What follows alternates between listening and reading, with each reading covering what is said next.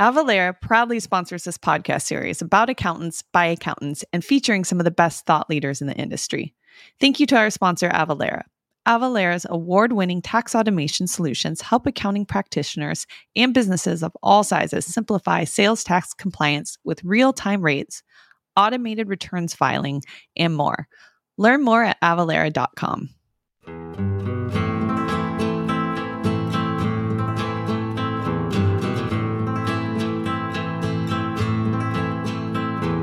Hey everyone, this is Lorilyn, and you're listening to the Good, the Bad, and the Ugly Accounting Podcast.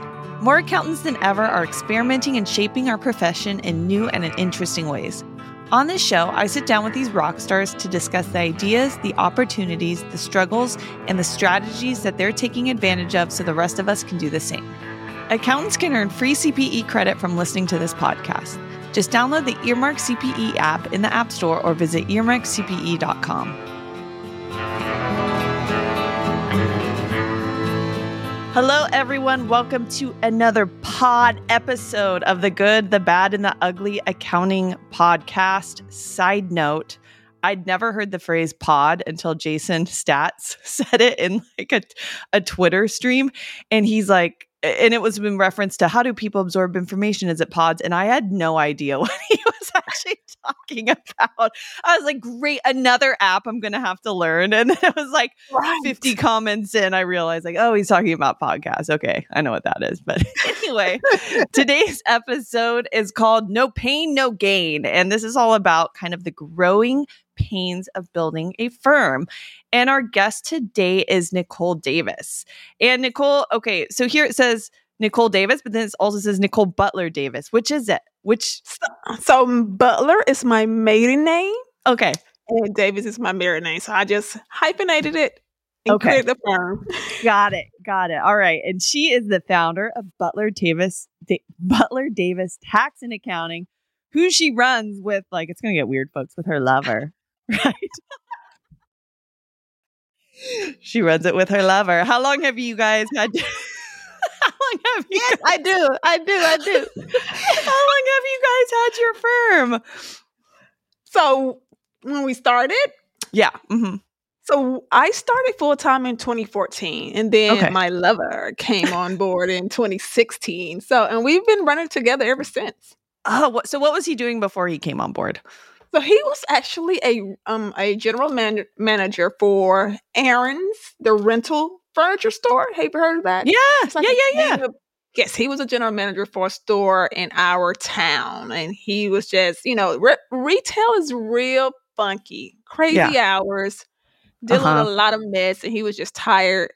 I was like, well, that wasn't a plan for you to come this early, but come on. yeah yes, I am. I am so jealous. There, there's like nothing more I would love than to have my lover be in business with me. Like you know, because uh, I'm assuming obviously if you're in business together, it's because you love working together, and I'm yes. like, that's just so cool. I love. Yes, that. he's my favorite person to be around. He, I probably smother him. Yeah, but I probably wouldn't have it any other way. Yes, yes. And it looks mm-hmm. like here you just do kind of the trifecta, the accounting, tax, financial management kind of services that a lot of firms these days are doing. And it looks like you kind of service clients in all sizes in real estate, construction, retail, finance. So you don't really have, would you say you have a niche or you have like just coincidentally a lot of clients that kind of fall into one of those buckets? So we did have a niche. Uh huh. It was when we're building that niche back up. It was independent pharmacies. So when I started my firm, I started working with a college friend who started a pharmacy. Mm-hmm. And then he referred all his college friends that also started pharmacies. And then COVID happened and we lost a lot of our pharmacy clients. Really? So we've been slowly building that niche back up.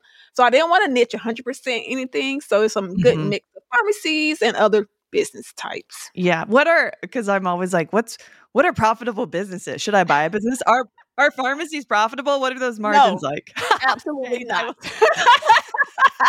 I they have the worst margins ever, right?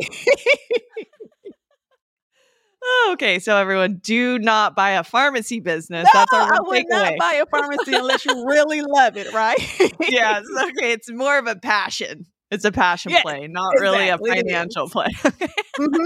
It is. okay, so before we like kind of get really into it, I'm gonna play a game called Love It Okay. and Leave It. All right. And I'll go first. So I don't know if I gave you enough like time to like think of, oh my gosh, what am I gonna say in this? So you have to say one thing in your firm you're using, whatever. Just one thing associated with your business that you love and one thing you want to leave. All right. Okay. And so Got this it. one, I might be a little premature in saying I love it, but I have this problem of I have Gmail, like I have a thousand Gmail accounts, I have a thousand calendars, and trying to get them to all talk because they're kind of all Uh-huh. for different businesses I work with or I own. But Calendly just sent me an email today that says like you can connect and cross reference up to like six calendars. So I'm Oh. praying that will be my saving grace because Okay. it's Okay. only a matter of time before I'm triple booked on stuff. So that's why I love it. But again, preemptively because I haven't actually used it. Okay. Right. And then my leave it is, and I'm sure you have come across this. Uh, I was on a call with Kristen Keats, shout out to Breakaway Advisory, earlier this morning. And we were looking at the audit trail of a super weird transaction and that loop you get caught in in the audit trail when you try and like yes. ask- Yes, you can't go back to the original. You always th- You get that is so annoying. yeah.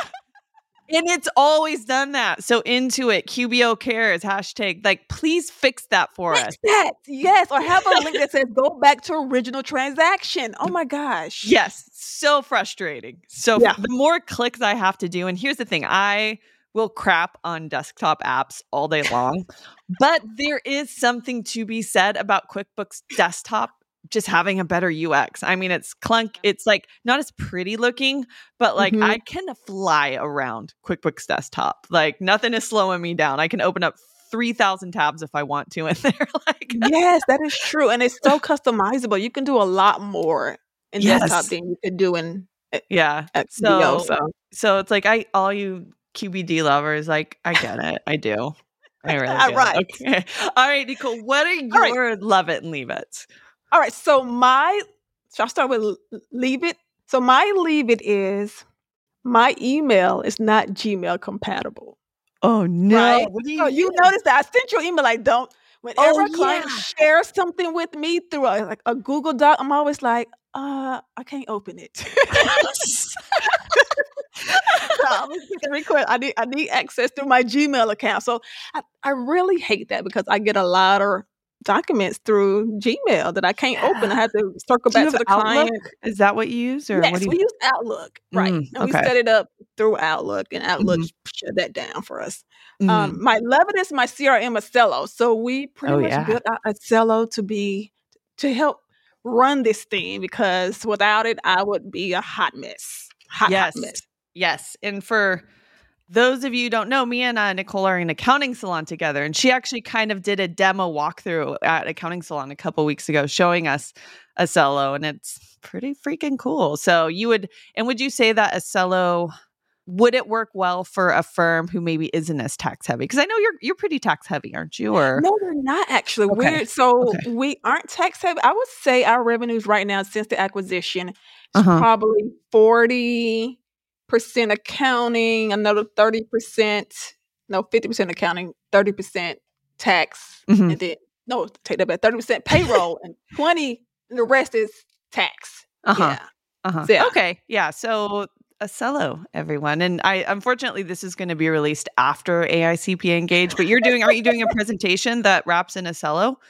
Or what's Well, your yes, I'm presentation? going to mention Acello, but it's it's the tax season debrief, so you'll it'll have some tips about how Wait, to set you're up done your with tax season? You're done with tax season, Nicole? You No, not I- no, not at all. no. Same. Like you know, to, on my wa- thinking about the podcast today, well, thinking about the tax season debrief earlier, I was like, listen, I'm throwing in some blackout dates after tax season. Like I'm telling telling clients, I'm not doing any tax returns from April 16th to June 15th. So Yes. Yes. it's just uh, it's like I've been doing taxes nonstop since April 15th. yeah. When do we stop calling it tax season and just it's Right. like tax year? Right, It's just not a it's season. just it's never ending. Oh, definitely. Okay. So there's two specific things we're going to cover today that are pains that any anyone with a growing firm are going to come across for the most part. The mm-hmm. first is has to do with employees and the second has to do with acquisitions because there okay. is a point like I've seen it in all my friends firms there's a certain point where you stop doing the organic growth and instead you start doing the acquiring to grow. So, but let's start out with employees and okay. very specifically when a new employee doesn't work out cuz how frustrating is that? So, okay, so let's like go back to the beginning. Prior okay. to hiring, okay. what did your staff situation look like? All right. So when I started, so I started full time in 2014. It was just me, and I hired a part time admin. So I hired an admin right off the bat, mm-hmm. just because I knew I wanted to focus my attention on growing the firm, and I couldn't wear all the hats. So it was me and her for a very long time. She's still with me. She's now our communication and marketing specialist. Oh, cool. Um, so from there, then my husband joined us in you 2016. Yes, I love her. Sorry, everyone. 2016. and then we hired our first employee. So my very first employee actually reached out to me. Oh. Um, she was she had worked I think at a car dealership in their AP department and she was trying to like sit for the CPA, get her license. So she reached out, reached out to me. And I wasn't thinking about hiring anybody, but I was like, mm-hmm. heck, why not? Why not give her a shot? When I tell you like she's been one of my best employees, Except she she quit on me. oh no, dude! I'm like, like a few years later, but she did oh. sit her CPA down. She got licensed, and I've been slowly trying to woo her back, but it's not working. Did she a little rabbit trail here? Did she leave yeah. to go to a bigger firm? Was it like strictly pay? Was it more she wanted to work less? Like, why did she leave? I definitely think it was pay. Yeah, because mm-hmm. she went to another accounting firm, and it was remote I think it was 100% remote work. Oh, Even back okay. then, I think this was like 2018 or 2019 before COVID. So it was pay, definitely. And I should have counter offered, but you know, I was like, she was dead to me. That was my pride talking. Yeah. yeah. so I like, I really lost out on a good employee. Uh, yeah. Uh, and then we slowly just started adding bookkeepers over time. And I have mm-hmm. had the worst worst luck with hiring like really good bookkeepers. And are you hiring domestically or are you outsourcing? So initially we, we only hired domestically until I was mm-hmm. like, you know what? I can't find like highly skilled bookkeepers. Right. I have to have someone that doesn't know anything, bring them in, train them, and let me tell you, I am I have the shortest amount of patience. so Yes. So training yeah. was not my strong suit. So yep. like, I know what I need to a plug and play method. So that's when we started looking offshore. So right now we have a team of nine in house, and including me, and then we have three full time offshore. Okay. Okay. Okay. Yeah. Got it. Okay.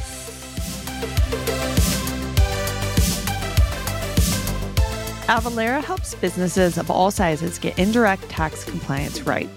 Their sales tax solutions help you manage sales and use tax complexities while lessening risk for your business and clients. Whether you're a small business or a global enterprise, Avalara can help you deliver tax compliance services confidently and efficiently. Over 30,000 organizations across the globe use Avalara's cloud based compliance solutions to solve transaction tax compliance needs, including sales and use, VAT, and other direct and indirect taxes. All right. And so you decide, all right, we need another employee at this time. And how did, like, how do you decide when it's time to hire someone? What metrics are you looking at? Or is it more just like a gut mm-hmm. feeling, like, we're working too much, we need someone?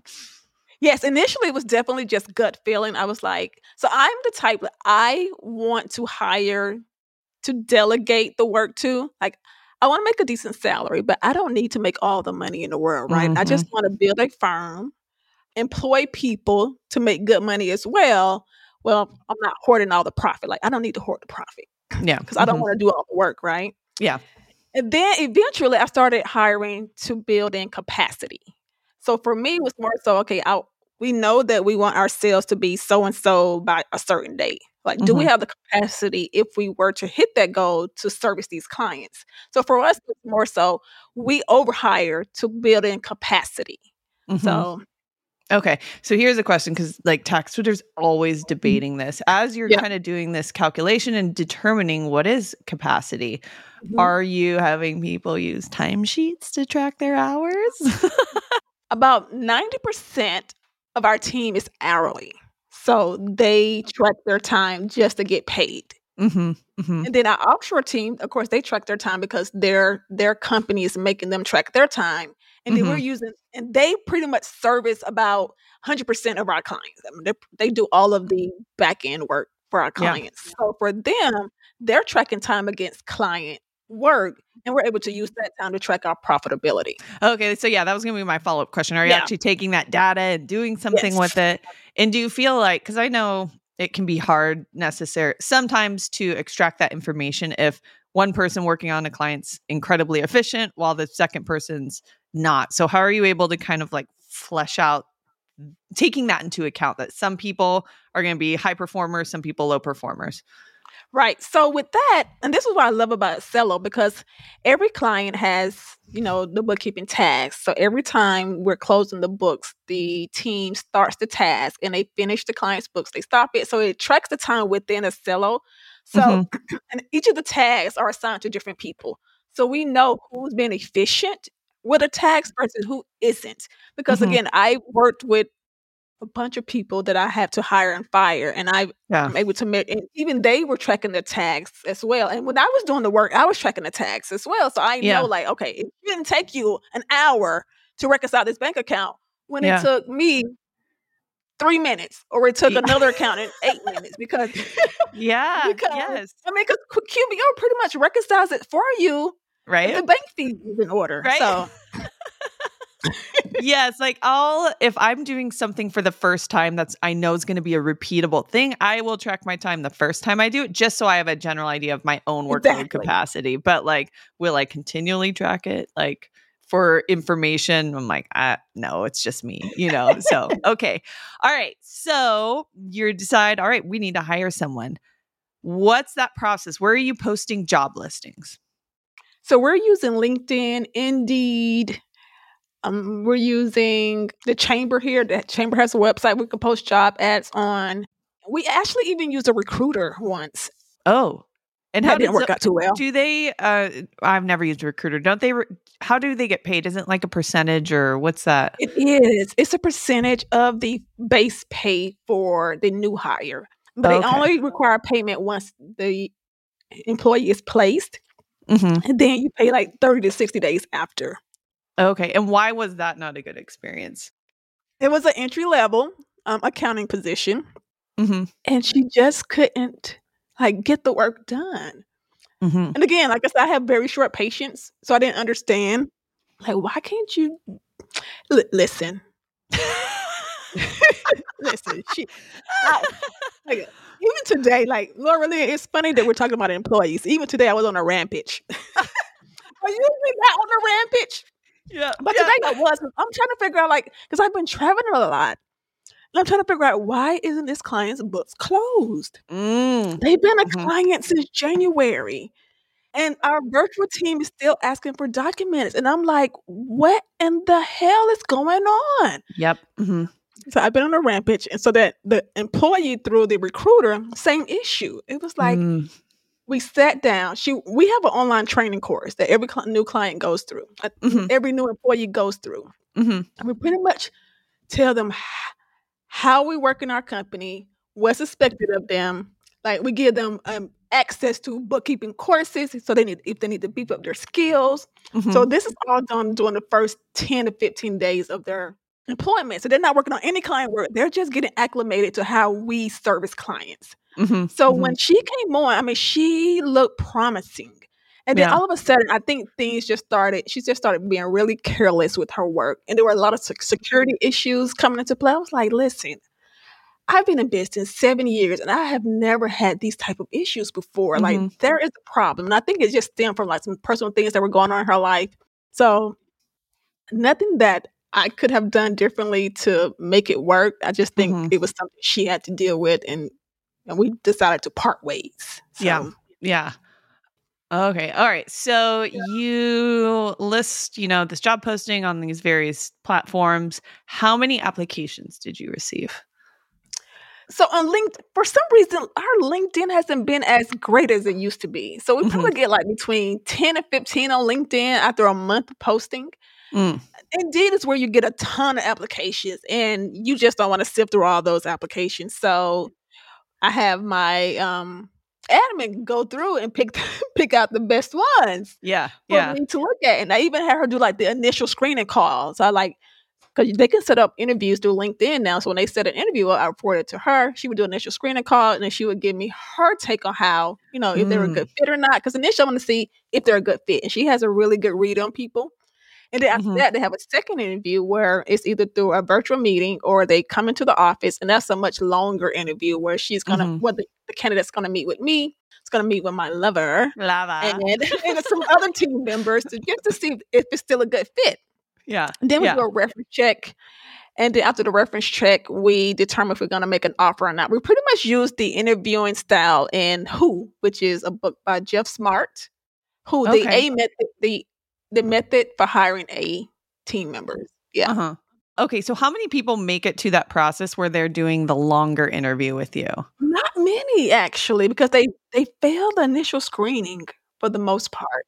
Because yeah. we only ask like four or five questions, and those one candidate, so when I was doing this screening, one candidate told me that he didn't, he always asked his partners like follow up questions because he didn't want to do the legwork. And I was like, you actually admitted that. I'm like, okay, that's a no. like, ah, I love it. I don't want to do any extra research on myself. So I will continually bug those above me. Yes, that's exactly what he said. I was like, because the question is, what is one of your weaknesses, or what's something you're not good at? And he was like, following up. He doesn't like to do the work. And I was like, you know, uh, like. No, See, it's like, no, no, you don't know how interviews work. Like, you're supposed to take a strength and pretend it's a weakness. Like, I work right, too hard. Exactly. I have no work life balance. I just work, work, work. I sell my soul to the company. like that's the truth, right? Like I, I care so much about clients. I will bend over backwards for all of them. That right. is my biggest weakness. yes, I don't know. Not like legitimately what you're bad at. Like, shh. So a lot of times they just never make it out the initial screening because they all they always give me a red flag. Mm-hmm. And that's what the initial screening is for, like to look for those red or yellow flags. Yep. Mm-hmm.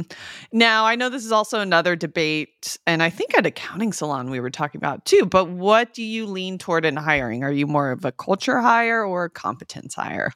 You know what? I have debated this question over and over again because people always say hire for fit, right? Train for skill. Is that mm-hmm. the same? I think, okay. yeah, yeah, yeah, yeah, yeah.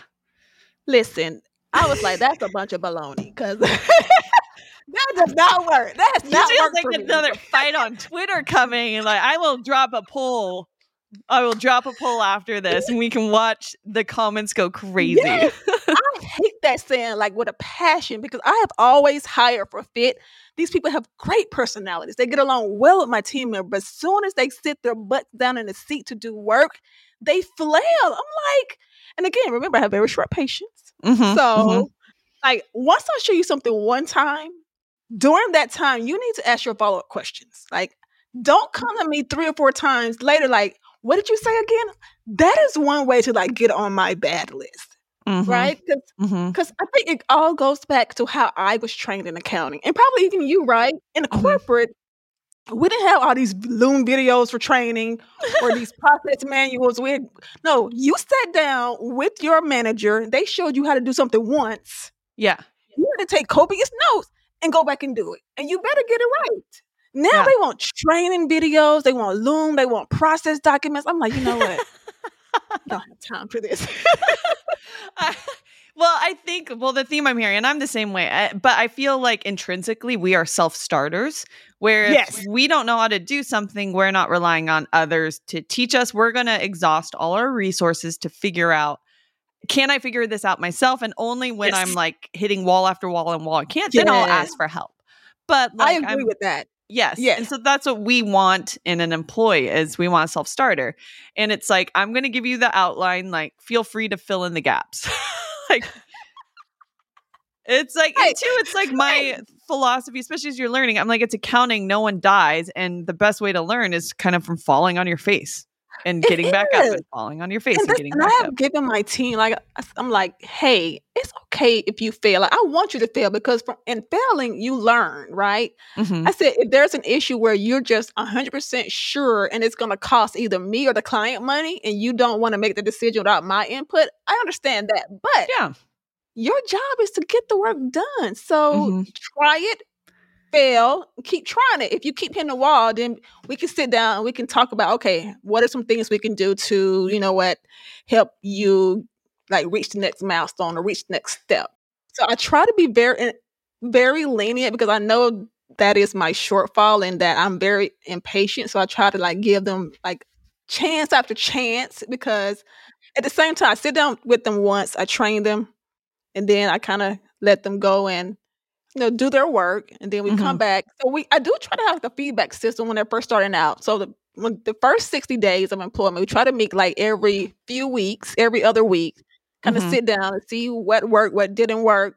Mm-hmm. But after so many weeks, I'm like, we can't keep, we can't keep talking about what didn't work because that didn't work six weeks ago. Like we yeah. should have figured this out by now. Mm-hmm. So. Yeah. Okay. So that leads really well into okay. First off, you'd mentioned earlier that you have like uh, a onboarding process they go yes. through. What tech are you using? Like what are they what's what's the platform behind that?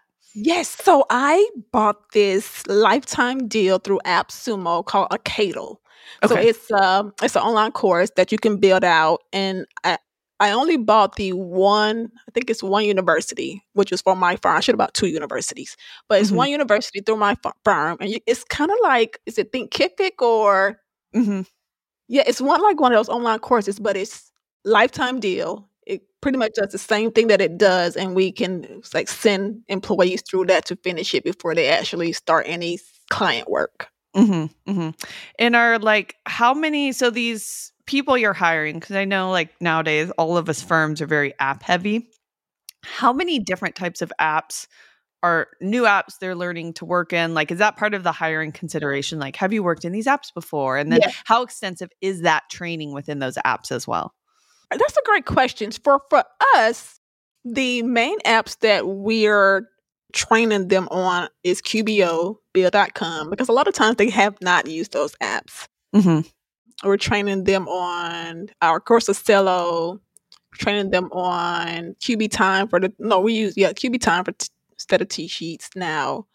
And we encourage them. We actually have it in our salary progression um, worksheet to say, hey, if you're not QBO certified, if you do get QBO certified within so many days, like usually 60 days, then we will actually give you a raise. So mm. it's like mm. a bump in salary. So we try mm-hmm. to encourage them to be certified in QBO and build all the apps we're using to service clients. Mm-hmm. Mm-hmm. nobody wants to make extra money apparently because I'm like, I would be the first, like, I would be doing that right. on day one. I'm like, I, I am QBO advanced certified. yes, right. And, but so, so now we kind of, now it's more so, so that was the option before. Now it's more so, no, you, if you're going to work in QBO, you need to be certified within 60 days. Mm-hmm. And then if you're not, you're going to, we're going to let you go. Yeah. I mean, you yeah. still get the salary increase, but it's not optional anymore. It's more of a requirement now for the job. yeah, job. so you still have the carrot, but you added a stick. Exactly. exactly.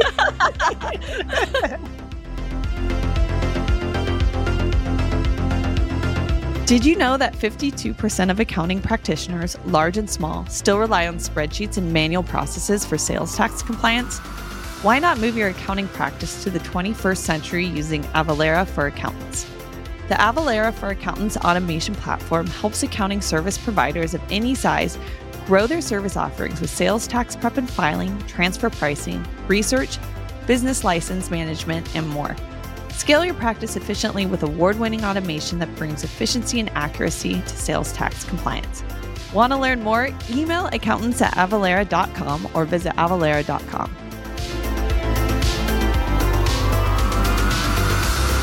Okay, so during this training process, who's overseeing that? Are you overseeing that, or do you have one of your staff members overseeing it? Yeah. So, are you the so right now? It's just me overseeing it, mm. right? Because I do all of the onboarding for new hires. Mm-hmm. I do all of the initial training. Now, we recently hired a, a, a team lead, so hopefully she'll be able to fill that role more now. But mm-hmm. for the most part, it's been me. Okay. All right. Okay. So how how fast does their ramp up look like? Because we touched on this. So how uh-huh. fast do you expect them to go from learning to semi-independent to completely independent? So that one is a little. I was that one is varies, right? Mm-hmm. I would love them to go from day one to they're fully acclimated with our entire process. They they're working a book of clients between ten and eighteen thousand dollars a month in revenue recurring revenue within 60 to 90 days. I mean, that would be ideal. That just mm-hmm. doesn't happen because, again, they're starting from scratch for the most part. So they have to learn QBO. Yeah. Um, if they have a bookkeeping background, again, we try to hire, like, remember I said, I don't hire for fit anymore. Like, first, I need to make sure you have the basics, the basic skill requirement to do the job. And yeah. then we can look at fit. So if they have a bookkeeping background, which is great, then I don't have to do as much training with them as far as bookkeeping. They don't have to do those separate bookkeeping courses we have. Yep. Um, but if they don't, then it takes a lot longer for them to get ramped up. Mm-hmm, mm-hmm. Okay, so we've like kind of laid the foundation. So what happened? What went wrong? Why did this not work out?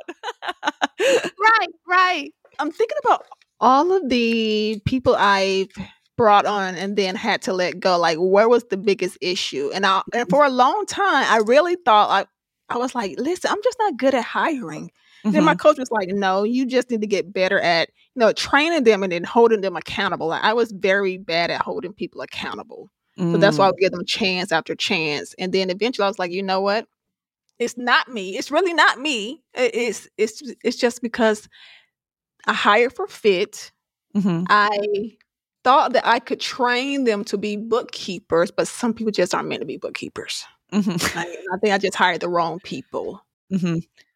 Ultimately, what it boiled down to, I hired the wrong people. They just couldn't get it, and then except that remember that one, the one who who reached out to me, mm-hmm. like she came from an AP background. Like she didn't do a whole lot of bookkeeping, but she learned fairly quickly. We sat down, I showed her something once, she figured it out. Literally, she could run my whole company without me. And she did because I went on a trip once and yeah. everything ran smoothly because yeah. she had the she had she was the self starter. Uh-huh. She had the bookkeeping background, even though she'd never worked in bookkeeping. And then she had a goal that she wanted to be a CPA. So she soaked it all in and she learned as yep. much as she could. And she finally got her license and I signed off on it. So that, that's my claim to fame. So it's not me. I'm like, damn it, I can train CPAs. Hear that, everyone? it was your fault. It was not Nicole's. it's not Nicole. Wait, okay, so here's a question. This popped just popped up in my head. All right, so you're now you're like, okay, there has to be some base level technical knowledge before yes, like are you having absolutely. them do any tests? Do you have them do like a little bookkeeping test? Yes, I do. So and that's the tricky part. So because they can always cheat, right, if they're not in the office. So, mm-hmm. like the last bookkeeper I hired, I gave them there. There's a bookkeeping test we get through TalentLens. I believe it's Pearson Education. They have like a bookkeeping test that you can, and they have like other personality tests as well, or um, I think called workplace environment test. So you can test them to see how well they'll work in a, in your company and how well they'll do on certain assessments like bookkeeping. So we do use that, but again, if they're if I don't, they can cheat. In other words, and uh-huh. then they pass with flying colors. And as soon as they get in the office, I'm like, what happened to all the things you got correct on this test, but now you don't know what you're doing? So, yeah. Have you ever considered designing your own test? No, no. So I have to believe that maybe I should. I should design tests and sell them because I feel like I am. Someone I should. All right. I was like, listen, if it requires me to, if it, if there's something out there already that I can pay for, yeah, then I'm all for buying it and using it. Because I okay, so I, like, let's just say I made this. What would like that price point be? right. So it would definitely be a volume business, right? Because yes. it yes. has to be at a price point to where it's low enough to where you can get like CPA firms. Because it, you would get a lot of people that would actually buy it because they would right? buy it in volume. Yes. Like, should we mm-hmm. start a business together, Nicole? Did we just come up with a business idea? right, right. I'm like, I am that's too. a great I, idea because there's no like there's no there's really nowhere you can go and say, hey, yes, this is the company that you should use to to assess every new hire that comes through your door. Like Oh my gosh, a lot or- of different or assess your current employees. Yeah. Oh my God. That is right. that is critical. Right. That that is critical because that- especially for those who who hired before they brought assessments into their hiring process. Like there's a Kolbe. You ever the Kolbe test? no, what's up? Kolbe is a great tool to use because it tells you like a for a role you're hiring, it tells you if that person is going to be a great fit or not for that role. Mhm. So it gives you like four numbers, and I forget what the what the four numbers represent, but basically it says if you're going to hire for uh, a payroll manager, then they should have these they should have these numbers in these buckets. If not, do not hire them for that role. So we started implementing that in our hiring process. And what I haven't done yet is go back and test my previous hires. And I should because some of these people are not in the right role. And I'm like, Mhm. yeah, it's probably that you're not in the right role versus that you're not able to do it. Yeah. hmm Definitely. Okay. So then to sum up, like kind of on employees in this whole hiring thing, what, like, uh, based on all you've learned, like, what are maybe like two or three key takeaways that you're like, I will always do this one, one or two things in the future, or these one or two things will always be a no go for me? Okay. So one or two things I'll always do in the future. I'll always use a Kolbe assessment before making an offer just to make sure they're a good fit for the role. Mhm. I'll also always do more of the so we use something called 15Five and it offers like the one-on-one check-ins. So when you bring on a new hire, you you what I didn't do early on was I didn't do those like those weekly follow-ups to see how they were progressing Mhm. throughout like the first few weeks of their hire. So doing those one-on-ones are critical because again, you can usually determine where they're failing and where they're excelling and you can make adjustments there so that they're more successful in their role. Yeah. Yeah. What I wouldn't do is I, I don't look for just fit anymore, definitely. I Mhm. hire based on okay, are they going to do the job and do the job the way it needs to be done? And then I say, okay, the assessments look good. Now let's bring them in to make sure they're fit for our company. So what else I wouldn't do? I hmm. I wouldn't. I probably wouldn't hire a, a recruiter. I wouldn't use a recruiter anymore. Yeah, and it's like uh, unless they like specialize, I don't know. I don't think I ever would either. I mean, if there's anyone out here or out there who uses one and it works well, like please let us know who you're Right, wanna using and why it's working. stories. I'm pretty sure there are because I've used recruiters in my corporate jobs. I've been hired through recruiters, and I think I was a successful placement for them, Totally. but Mhm. it hasn't worked out for me. Yeah, yeah. So, okay, everyone. All right. Switching gears a little bit, the other pain of a growing firm we're going to discuss is going through an acquisition. So, why were you looking to do an acquisition? So we were mainly looking to do acquisition for growth. So we've Mhm. been growing organically since day one, and we've done pretty well from an organic standpoint. But you know, you get to a point, like you said, where you're like, okay, this is fun, this is good, but in order for us to get to reach this revenue goal and to do it by this date, we're probably going to need to do an acquisition. Mhm. So we started looking probably late last year. I actually talked to a couple of people from an accounting salon that have done acquisitions. Yeah. And I was just picking their brain like, okay, what made sense? What what worked? What didn't work? And I got a lot of good feedback. And I took all that feedback and I pretty much went out looking for someone to buy. Yeah. And it's funny because we were going to buy an accounting and tax firm. Mhm. Um, but Matt, I don't know you, Matthew May. He he works with Ken. Yeah, Matthew May. So he, he he's like my go-to. I, I sent him my deal sheet, and he's like, uh, no, you need. To, so he's Everyone, Matthew May. he's on Twitter. So if you're doing an acquisition, just DM him. Sorry, Matthew. Not sorry. nice about it too. Yeah, so he was like, because it had a bunch of tax return. Remember, we're not a tax-heavy shop. And he was like, Yeah. "Do you want all those returns?" And I was like, "No, not really." He said, "Well, ask them, can you buy just this portion of the business and not the tax return?" I said, "Oh, I didn't think of that. I, always thought you had to buy the whole business." Yeah. They're like, "No," but it's probably good that it didn't work out because they were based in Florida. Um, So Mhm. something else we learned is like, if you're gonna do your first acquisition, do it like within your area, within your state, because if there's issues, you need to be able to travel there and take care of it. If you have to hop on a plane and go fix something, like that can be burdensome, right? Mhm. That's one, one of the things we learned as well. So we actually found a firm here. It was actually through a client, one of our very good clients. His mother-in-law owned a payroll company here. She's owned it the last 20 years. So she's built this good book of business for all the local businesses here in our little town.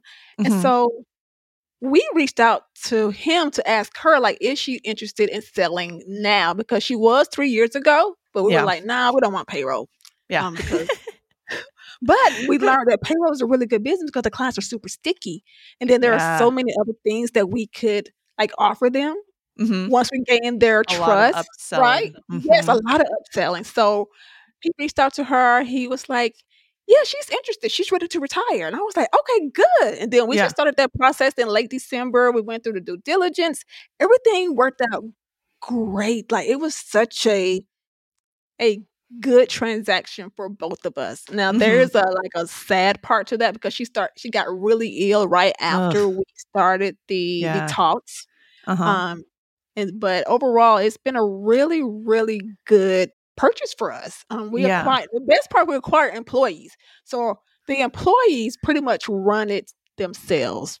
Like I Mm. feel bad sometimes I'm like I have not done anything as far as any payrolls. The only thing Yeah. I do is do the billing, and I don't even do that part. When one of the employees does that, she sends me what we need to bill each client. I create the invoice and send it out, collect the money. Like that's Yeah. all I'm doing literally in this acquisition Yes. so far. So it's just been a really good process for us. So now we're looking at okay, now how can we, you know, eh, make things more efficient? Because again, she she started this company. Well, she bought this company from another guy 20 years ago, and she's been doing things the same way it was done 20 years ago. So it's very paper intensive.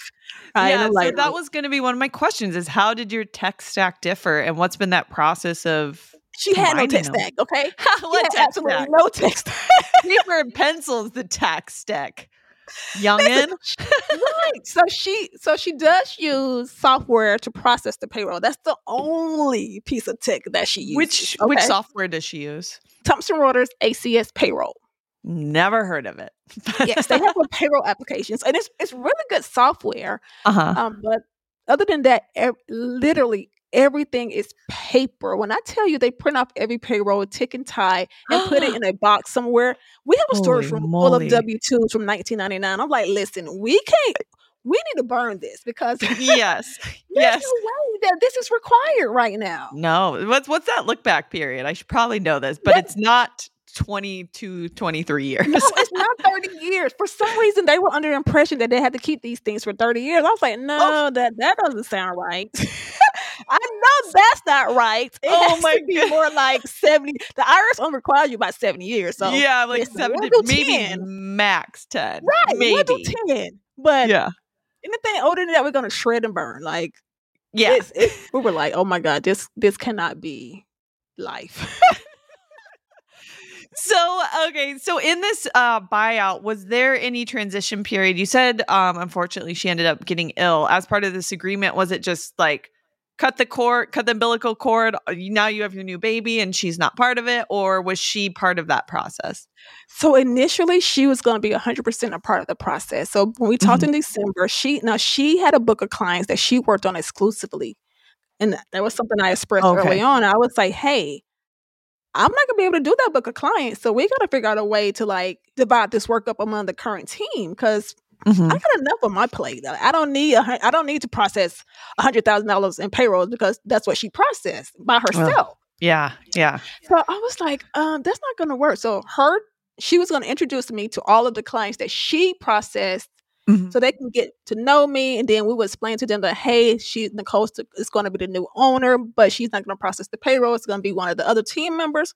Mhm. But when she got sick, like when I say she got sick, Lorilyn, she got sick, sick, like cancer sick. Oh And geez. it and it rapidly progressed to where she oh was no. incapacitated. The thing is, for her husband, he was able to step in for the most Mhm. part and really help, like, kind of, you know, keep everything together because he worked with her the last three or so years. So he had a Oh, good okay. idea how to run the business. mm-hmm. with along with the other four employees. So like without him, I think I think we would have been okay because the, the employees they do all the work. They were right? just great. Mm-hmm. They were great, right?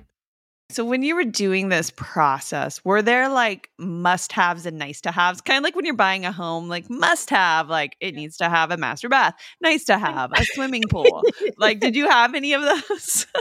Definitely must have. I was like, if we don't get employees, we we can't do the deal. Okay, because, employees again, we don't have. have the capacity to take on what they had. A we acquired about 150 clients from them. Wow. we don't have the capacity to take on 150 yeah. clients. Like we definitely need the employees. That was the must have. Mu- mm-hmm. Another must have for us was it was a must have that she would introduce me to her, her client list because yeah. again they were so used to working with her and they bring this new person in they're like uh who is she and then we didn't want to lose that book of business because she worked on a, a, third of the book of business for the most part mm-hmm. so that mm-hmm. was a must have but that didn't happen, but it still worked out in the end. Yeah. What we didn't want, oh, we didn't want. So, Lorilyn, when I when I told you about that paper, the, those boxes, yeah, they had a they had racks and racks and racks and racks and racks filled with those file boxes filled with paper. When we moved them out of their office into our office, we was like, no, none of that is coming because yeah. where are we going to put all this paper? Right a fire hazard. Paperless here, and we don't have we don't have space to just. You think kill the rainforest? oh my gosh!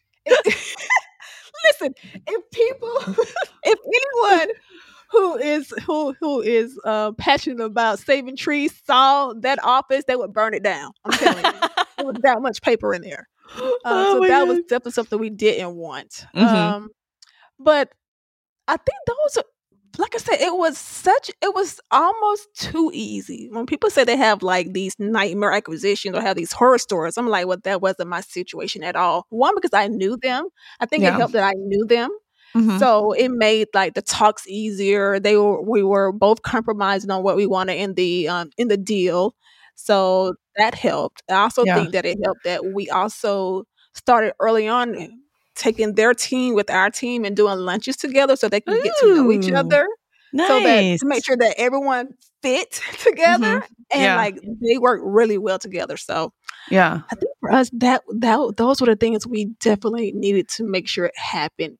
Um, mm-hmm. Yeah, and it sounds like well. too that it was definitely a complementary revenue stream as opposed yes. to your main revenue stream. And that feels like to me that was much easier because it's not like you're taking all these clients from this one tax software and trying to merge them onto your other yes. tax software. Like it's a completely new tech stack that you're not worried about, you know, having to merge in, transfer yes. over do that. I think that's thing. important too, right?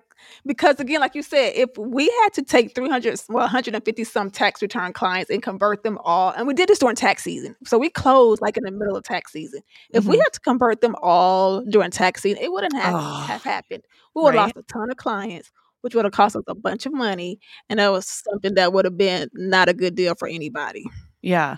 Did you so have you measurably since you've taken over this practice, have you been able to upsell some of those clients and convert them to other services yet? So not yet because we mm-hmm. haven't focused on upselling them yet.